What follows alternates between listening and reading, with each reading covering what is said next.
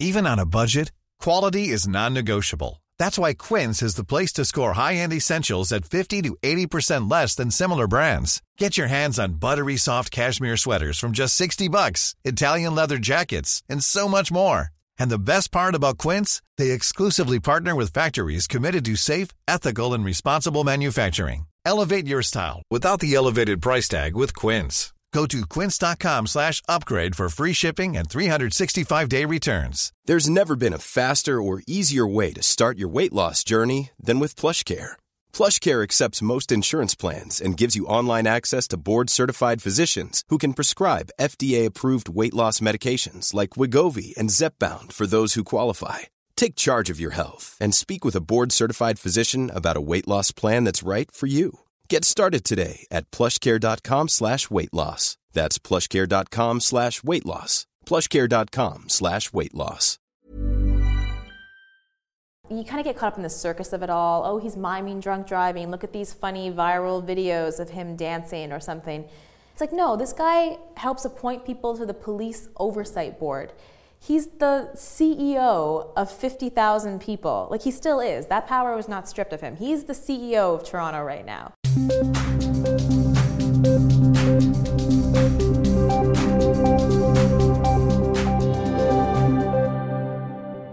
to the Vice Podcast Show. My name is Patrick McGuire, and today our guest is Robin Doolittle, the author of Crazy Town and one of the few journalists in the world who have seen a video of Rob Ford, Mayor of Toronto, smoking crack. Smoking out of what looks like a crack. What is probably, maybe allegedly a crack pipe. Right. Thank you for coming in. Thanks for having me. So, one of the interesting things uh, your book goes through is that period of time when the Star and Gawker broke the alleged crack video story and the time that Chief Bill Blair and then later Rob Ford actually admitted that you know he has used crack before. You say in your book that during that time the Star lost hundreds of thousands of dollars of subscription revenue from people that just basically presumed the Star was making the whole thing up. What was that period like in the newsroom and for you personally? Uh, I didn't know about the subscriptions um, at the time from where I was sitting. Uh, the period the thing that was most upsetting for me, and I write about this in the book, was shortly after we reported on the, the video, this poll came out that showed half of the city thought that the star had made it up. And that was just like a completely perplexing and heartbreaking moment um, that people could think that that would be possible, that Gawker would break this story at 8.30 that the Star would get together with all of its editors and lawyer and you know another like the two reporters, myself and Kevin Donovan, and say, okay, we're going to make up that we've also seen it.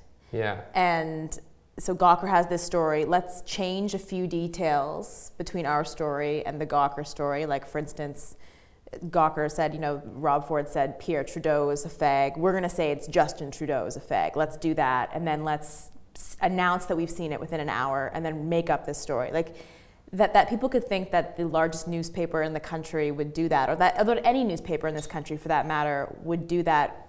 It's such a wake up call, I guess, that people really don't understand how how newsrooms work and yeah, yeah, like how seriously and we take our jobs and the great lengths that we go to to be fair.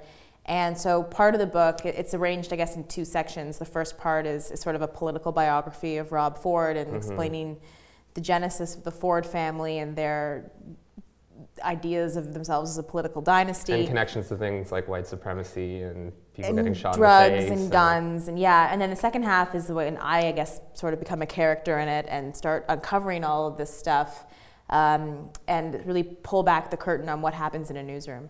Now, because so many people thought that this was some sort of media conspiracy, what does this say about the state of credibility for journalists today in Canada?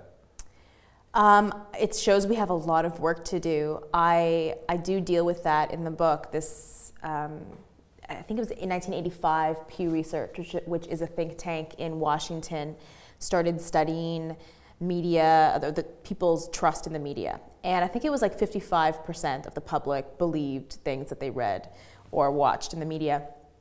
And today that number is around 25%. Um, that's just a staggering amount, which means three quarters of the population doesn't believe what's in the media. Um, and what I found is trying to figure out, like, how did this happen? Like, where did we get to this point? And what you see is that as especially the states becomes more politically polarized, and this is a period when it's never been more polarized. Um, people trust the media less. And so I guess you can kind of see that if you are very entrenched in your views, you are less likely to to believe um, stories that don't fit with those views. I guess is kind of the assumption you can make from that. And yeah, it's not. I mean, the New York Times, which is the gold standard of, of print media in the world, I think, along with the Guardian um, is one of the least trusted in the states. It's, it's on par with Fox News, and, and that. Because um, that's what the latte drinkers read. Right, and yeah. and uh, it's just an, it's astonishing, and we have a lot of work to do to to really explain to people the lengths that we go to um, when we report and and and how really I think yeah like be honest, and I, I quote numerous people who are far smarter than me in the book talking about this idea that journalists need to go out of their way to say this is this is how we know what we know, this is what we don't know, this is um, what we did to learn this information. This is why we printed this. And that will help kind of spark this dialogue going forward. Yeah, and it's interesting you point to the American climate because you do make some allusions in the book and on your Daily Show interview to perhaps Canada moving towards a more polarized media mm-hmm. environment. We're seeing Sun News already with its fairly uh, insane conspiratorial right wing stories. Are you worried about us moving towards an even more polarized media climate?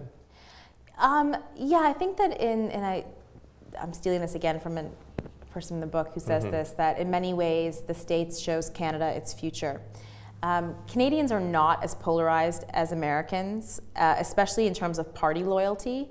Um, we're kind of all over the place, but we do because we watch so much American TV and read so much American news and American influence in terms of what we read and go to see at the movie theater. Um, we kind of do fall into to that ideas, uh, to those ideas, and I do think you see it with our media right now, especially with talk radio. Mm-hmm. Um, You're very critical of talk radio in the book.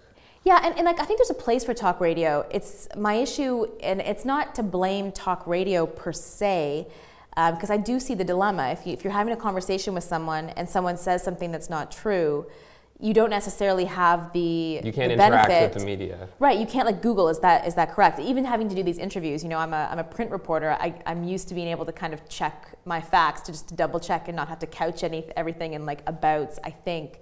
Alleged. Um, yeah, yeah, well i still will couch things as alleged but um, yeah and with talk radio it's just it's not the medium's not conducive to that. So i think that with with what we've seen with the the fords especially with you know, quote unquote Ford Nation calling in and repeating so many of these lies that the Fords say, when you say it over and over and over again, it sort of becomes true.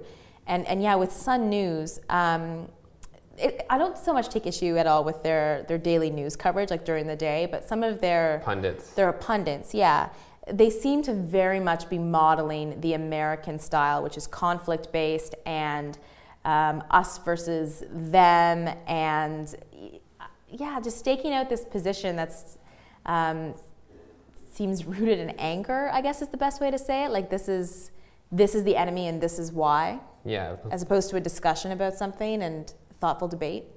And just going back to that initial report that you put out uh, about the crack video, I mean, personally, you put your credibility on the line in a pretty serious way, and you were receiving death threats. You mentioned in the book. I mean, what is what is that like to deal with when you're you know that you've seen the city's mayor smoking yeah. what appears to be crack, and people don't believe you to the point of wanting to, you know, threaten you. Right.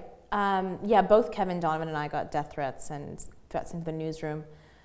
Uh, yeah, people always ask me like, "Oh, were you nervous? Like your credibility is on the line." It didn't and I guess this is a testament to the Toronto Star and, and how well they, they back us. It didn't it never occurred to me that my credibility was on the line. Right. I guess in some ways it was you kind knew of what you saw. Yeah, I knew it was right. I knew it was true, and I knew that um, I knew that while people even even when I realized the public didn't believe us, when you sit down and actually have a conversation with someone and say like because I would encounter people. One night I was out at a, a bar with some friends, and I heard a table beside us talking about how they didn't believe the story, and I was like, I just need. Did you I'll, interject? I'll be right back. Yeah. So I went up and I sat down, and I was I didn't say who I was or anything. I was like, I'm sorry, I just I, I, was, I don't mean to eavesdrop, but like, what is it about it that you don't believe?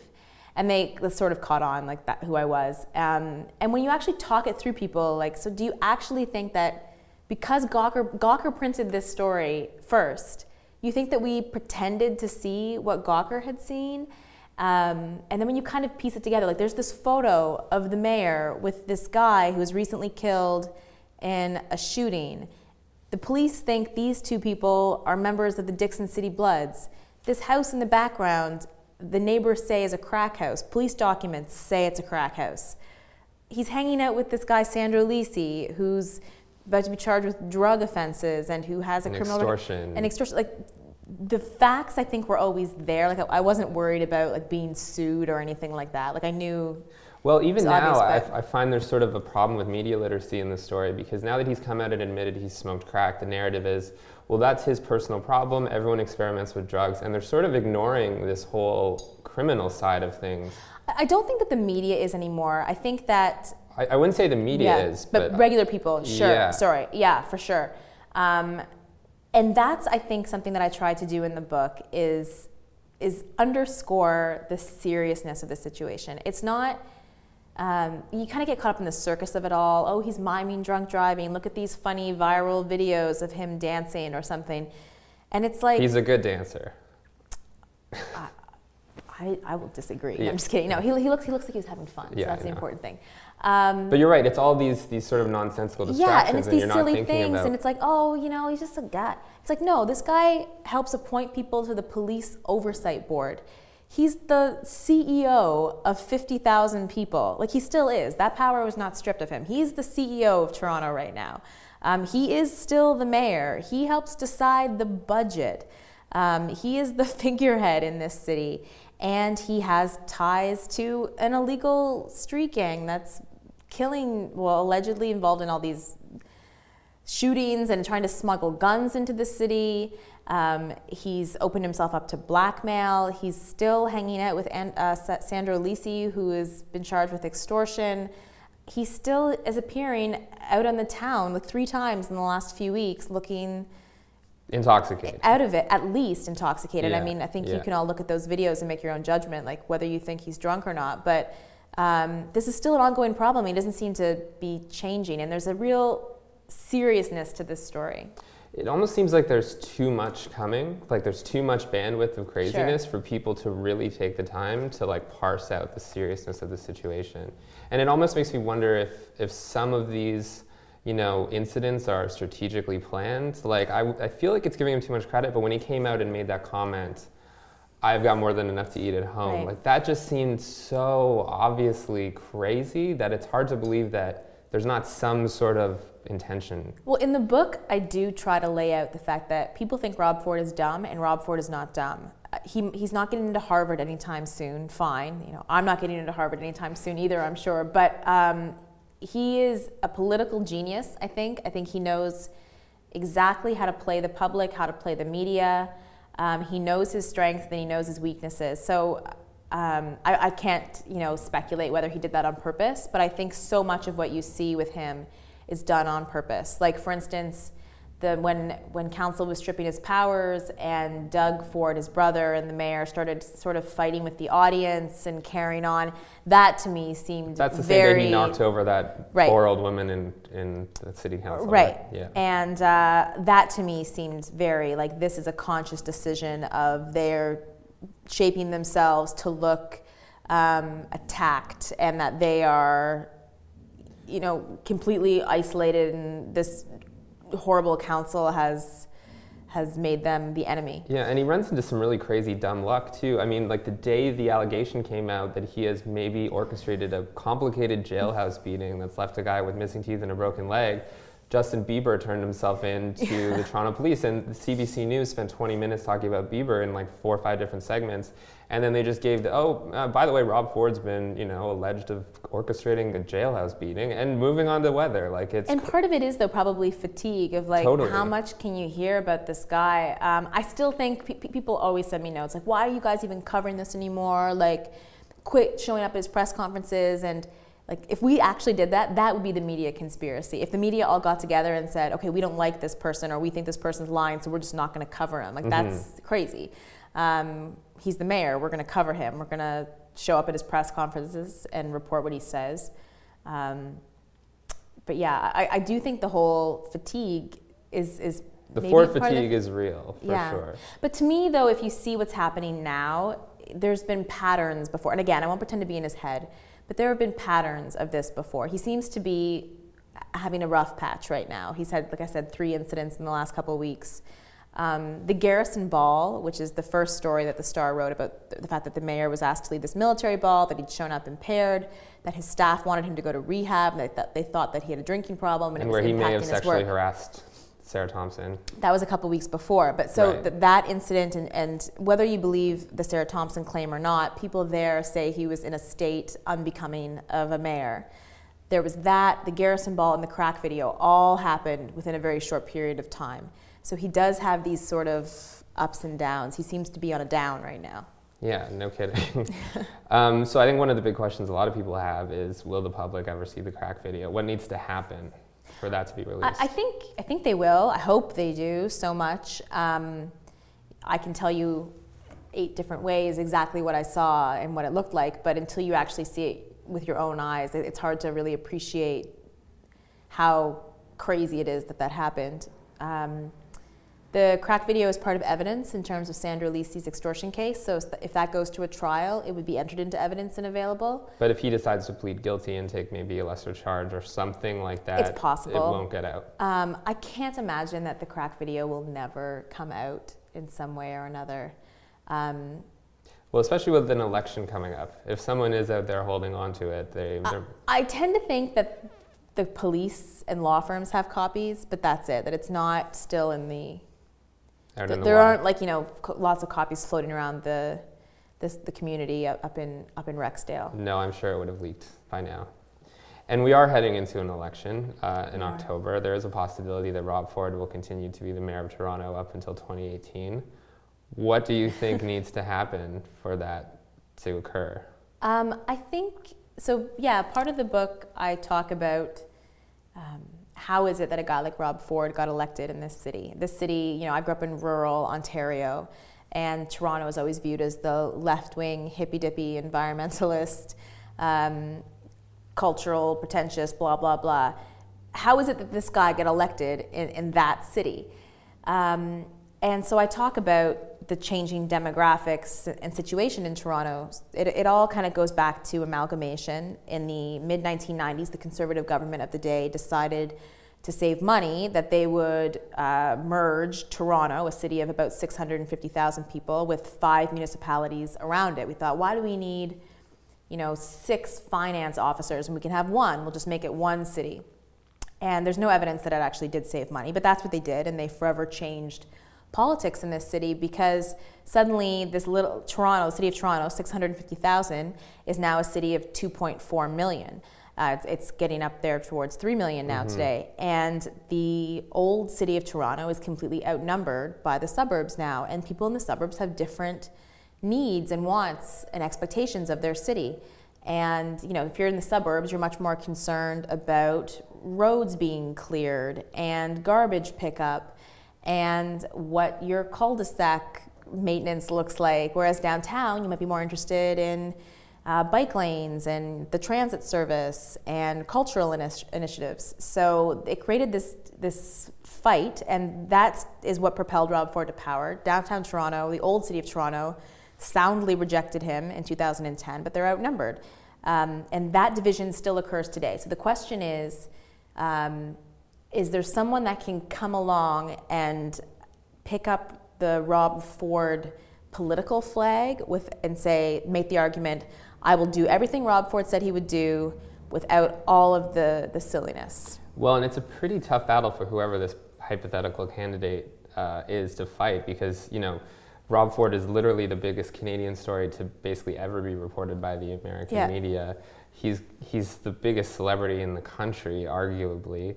And, you know, even that name recognition alone for people that maybe don't necessarily think he's done anything too seriously wrong will be a really hard mountain to climb. Yeah, I personally don't think that his celebrity factor will play a big role in the polls. A lot of people have said that, like it's mm-hmm. the culture of celebrity that's keeping him in power, and, and I, I think that the culture of celebrity is the reason so many people want to get pictures with him and cheer for him when he's um, showing up at football games and buy his bobblehead. Now, at the end of the day, do you really want that guy to be your mayor? Um, I don't know. I, I think that if people elect him, it will be because they believe that he is the one that's that's going to look after the tax dollars the best. Rob Ford spent 10 years as a city councilor building this little army of supporters by phoning people back. Constituents would call and say, I have a problem, and he would show up at their door with, with staff in tow ready to fix their issue. And they feel loyal to him for that. And, and I think that that's the real takeaway for so many other politicians that people feel so completely ignored by their elected officials. That, and they see in Rob Ford someone who will actually care, who will actually take the time to phone them back. And, and they're willing to ignore all this other stuff because of that. So I think that if he wins again, it will be one, he has to clean up his act a little bit at least. Like Yeah. he can't he can't keep having these situations that he's had the last couple of weeks. But if he can clean up his act and lose weight and look like a different person and a changed person, the divisions in Toronto, plus he's sticking to his guns in terms of his political, like pretty simple platform. And if he keeps pumping this, I'm looking out for the little guy thing, I think that that's his pathway in. Plus, if there's a crowded field, I mean, we already have something like five people who will likely be running Yeah, against him. Yeah, if we him. see a bunch of split votes, sure. then it's going to be a problem. Yeah, like he won last time with 47% of the vote. So imagine now there are five, you know, like you have Olivia Chow um, and John Tory and Karen Stintz and David Soknacki and Denzil Minnan-Wong and Wong and Rob Ford. I mean, like, and then who knows if someone else jumps in. So uh, some news came out this week. Thanks to you, there's going to be a Rob Ford movie. Well, it's it's a long way. I mean, it's just the rights, but yeah, But it's it's first step, the first step towards a movie. How do you see that looking? I don't know. I mean, I met with. It, it looked like people were like, "Oh, that was fast." It's actually been you know months in the making. Did Um, you write the book sort of like intending to maybe make some sort of deal? No, never. Yeah. Not in a million years. And I didn't. I mean, I was. I wasn't even thinking about writing a book either. Like I was approached to do it. Um, so this whole thing happened very quickly. But yeah, we've been doing meeting with producers for the last couple months, trying to figure out what the best fit would be. Um, Blue Ice Pictures. Um, and the producer Danny Iron.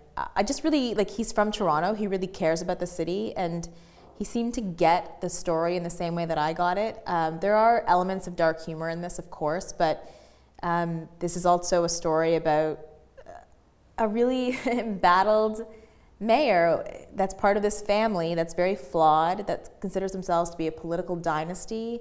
It's the yeah, the Canadian Kennedys thing is pretty Kennedy, rich. Um, this war, you know, with they've that they created with a newspaper, and then trying to out the truth. There's like a, a really rich story there as well. And um, when I asked, you know, what movie are you thinking of? Like what like what kind of thing are you thinking? And he said Game Change, which is to me just perfect. That's exactly what this this Is that the to me. Palin That's the biopic? Palin, Right. yeah. Yeah. I thought that that was it. Like that, that's what the book is. I mean, there there is certainly new stuff in the book, but I think that the the benefit of it is I go back to a lot of incidents that people might know stuff about, but didn't know the full backstory. Like during the election, trying to get him elected and stuff that went down in the office. Yeah, like the anecdote about Rob, uh, Doug Ford, Rob Ford's brother, showing up with the Winnebago that he bought Mm-hmm. with campaign money and not telling anyone and branding it the Ford Mobile. I mean, I could see that playing out in a film. Yeah, just little things like that. Um, But I'm glad you brought up this struggle that the Fords have, you know, been waging against, or this war the Fords have been waging against the Star for a long time. Because one of the things you point out that I'm sure a lot of people aren't fully aware of are the harsh and difficult to get around freedom of information laws Right. in Canada. I think a lot of people probably think we have a very open, free press and there's transparency in government. But uh, as you and I and basically any other journalist in the city knows, that's not really true. How did that sort of impede, and how does that continue to impede your reporting on the Fords and the government at large? Right. Yeah. So um, I, it came up on the on the Daily Show, as as Jon Stewart asked me, as so many Americans do when I get interviewed in the states. How is it that this was, never came out before? Like, why did you guys not report on this? And it's difficult to explain. Well, it's really difficult because the, the first off, the threshold legally to print things is much higher in Canada, which is not necessarily a bad thing.